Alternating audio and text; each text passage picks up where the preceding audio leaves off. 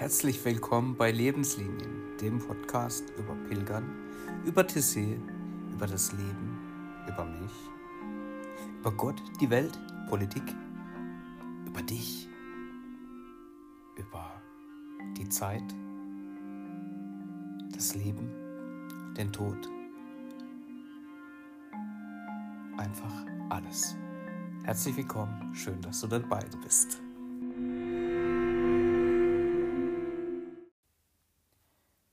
Vor der nächsten Etappe, also vom 7.7.2012 von Basel nach Murten, respektive von Vero zu Malina, ähm, mit der einen oder anderen Schwierigkeit, will ich nochmal auf das Thema Pilgersegen eingehen, weil das ja auch nochmal kurz Thema wird.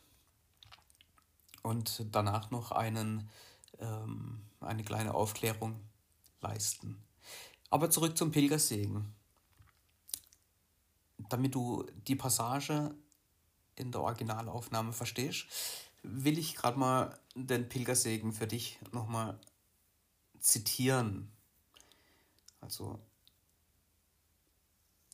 dieser hier wäre jetzt für eine Gruppe, den kann man natürlich beliebig verändern. Gott, der du deinen Diener Abraham aus der Stadt Ur in Chaldea errettet und ihn in seinen Wanderungen beschützt hast, der du der Führer, der Begleiter des hebräischen Volkes durch die Wüste warst. Wir bitten dich, dass du uns, deine Diener, beschützen mögest, die um deines Namen willen nach Santiago de Compostela pilgern. Sei für uns Wegefährte auf der Pilgerreise, Wegweiser an Kreuzwegen, Kraftquelle bei Erschöpfung, Schutz in der Gefahr, Herberge auf dem Wege, Schatten in der Hitze, Licht in der Dunkelheit, Trost in der Mutlosigkeit. Und die Kraft für die Durchsetzung unserer guten Vorsätze, damit wir dank deiner Hilfe wohlbehalten das Ziel unseres Weges erreichen und dass wir, bereichert an Gnade und Tugend, unbeschadet nach Hause zurückkehren, voll ersprießlicher und immerwährender Freude. Für Jesus Christus, unseren Herrn. Amen. Tja, der Schatten in der Hitze. Aber vom Fahrer vor mir, der mit dem Gegenwind abhält, steht leider nichts. Ähm, weiterer Hinweis, ein weiteres Projekt der ganzen Pilgerschaft war übrigens, ich habe die Pilgerschaft ohne Karte absolviert. Auf diese Weise wollte ich, wollten wir Vertrauen üben, in den Tag zu starten und gar nicht wissen, was auf uns wartet. Jetzt gerade für uns hier in Deutschland mal plakativ gesprochen, fahr von Freiburg nach Berlin. Naja, da fährst du halt und du weißt, naja, Berlin liegt im Nordosten. Ja, jetzt guck mal, wo liegt Nordosten? Ähm, auf dem Radweg steht selten ein Schild Berlin 800 Kilometer das zum großen Teil ist noch relativ einfach. Aber irgendwann kommst an kleine Probleme, wenn es dann heißt, links geht's nach Untertriebach, rechts nach äh, Dünkelsau oder keine Ahnung wohin. Dann entscheid mal, wo fahrst hin? Und so lernt man Vertrauen. Vertrauen in die Fügungen, Vertrauen in die Menschen entlang des Weges, Vertrauen auf Gott, Vertrauen auf das Universum, nenn wie du es willst, Vertrauen auf dich. Aber jetzt folgt erstmal die Originalfolge vom 7.7.2012. Viel Spaß! Zweiter Tag, Samstag, der 7. Juli 2012.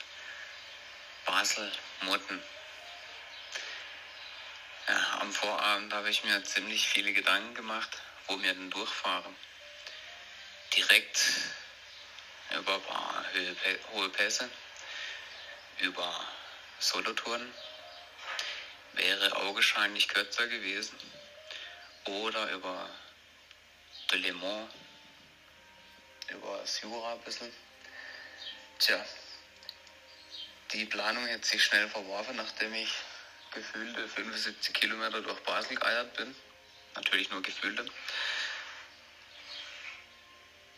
Ich habe dann zum Glück zwei Studentinnen, die Laura und die Tavia, getroffen, die mit, ihrem, mit ihren Fahrrädern auch eine kleine Reise ins Jura unternahmen. Die haben mich dann mitgenommen, haben mich auf den rechten Weg gelotst wo sich unsere Spuren dann auch wieder verloren. Ich habe es dann auch mal geschafft, mein vom Vortag äh, ja, verdrecktes Rad zu säubern, vom Sand zu befreien. Leider hörte das Schleifen und Krachen nicht ganz so auf und äh, ich hatte auch das Gefühl, dass mit der Kraftübertragung irgendwas nicht so ganz stimmte.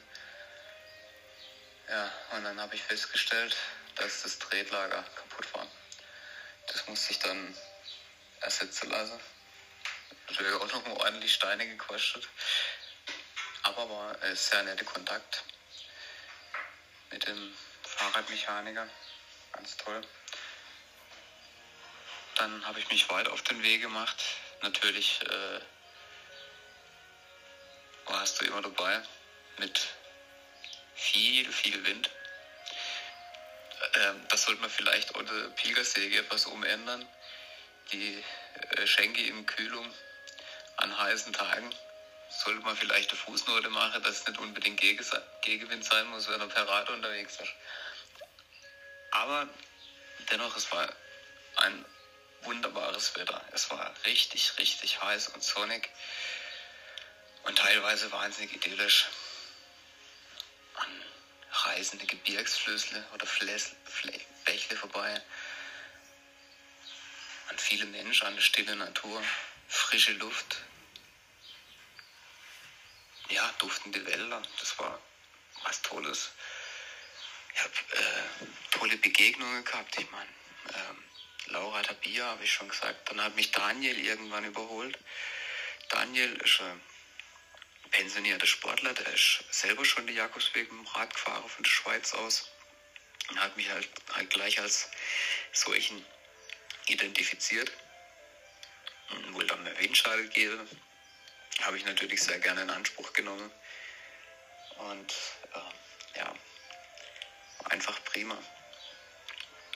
Ja, davor hatte ich schon Windschade von einem Traktor genossen. Leider ähm, musste ich dann noch Rad runter von der äh, Nationalstraße, weil das war genau das richtige Tempo.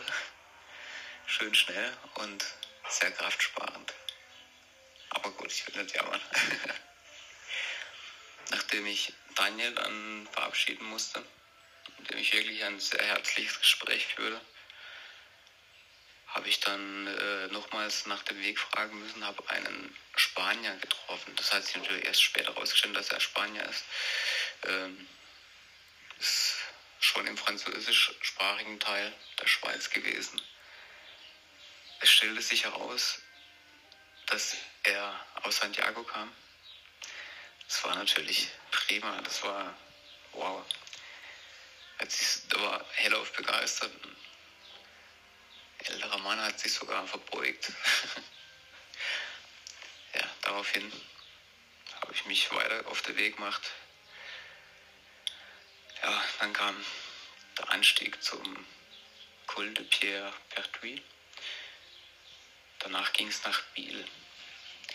Ja, da musste ich mich dann erstmal zurechtfinden, weil zum einen konnte ich nicht wissen, wo jetzt genau die, der Sprach, die Sprachgrenze verläuft. Ich habe so ziemlich in jedem deutschen Dorf auf Französisch geschwätzt und genauso andersrum in jedem französischsprachigen Dorf auf Deutsch.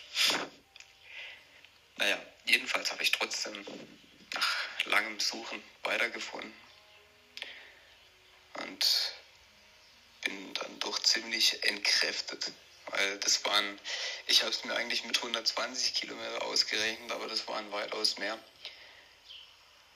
Ziemlich entkräftet bin ich angekommen, wo mich äh, Marlina schon mit offenen Armen empfing und mich gleich zu ihrer Familie führte. Wo ich dann wirklich sogar mit einem, mit einer Flugshow begrüßt wurde, natürlich extra für mich oder für uns organisiert. Kleiner Schatz am Rand, aber es war, es war echt beeindruckend.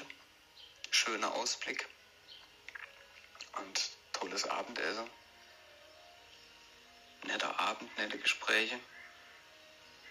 Ja, also Marlinas Familie ist eine Reise wert. Und jetzt ist gerade Sonntagmorgen und ich bin jetzt noch da, bevor ich jetzt aufbreche. Ich habe gerade herrlich gefrühstückt.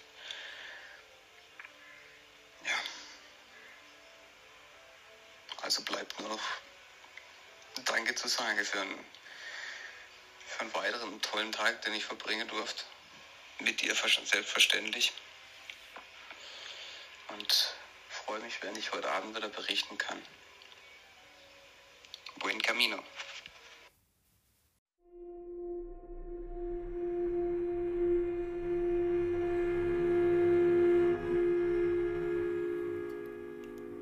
Eine weitere Ergänzung zum Originalbeitrag. Am Mordener See, übrigens paradiesische Aussicht, war ein Volksfest. Anlässlich dieses Volksfest ist das schweizerische Militär mit einer Flugzeugstaffel äh, so eine Flugzeugschau. ihr wisst alle, wie man es, äh, wie ich meine, geflogen, also in Formation geflogen mit Farben hinten raus und ja, war imposant. Und nun, vielen Dank fürs Zuhören. Noch mehr Dank, dass du dabei bist und sei gespannt, was am 8.7.2012 auf uns warten sollte.